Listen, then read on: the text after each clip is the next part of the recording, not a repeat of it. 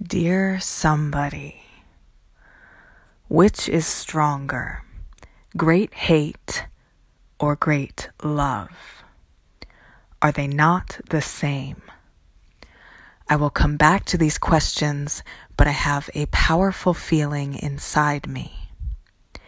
Feels like whatever has been trapped inside my heart has its perfect hands pressed flat against my walls pushing my ceilings into cathedrals.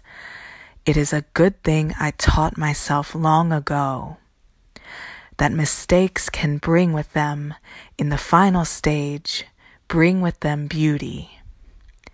This is why for every mistake I stain a glass.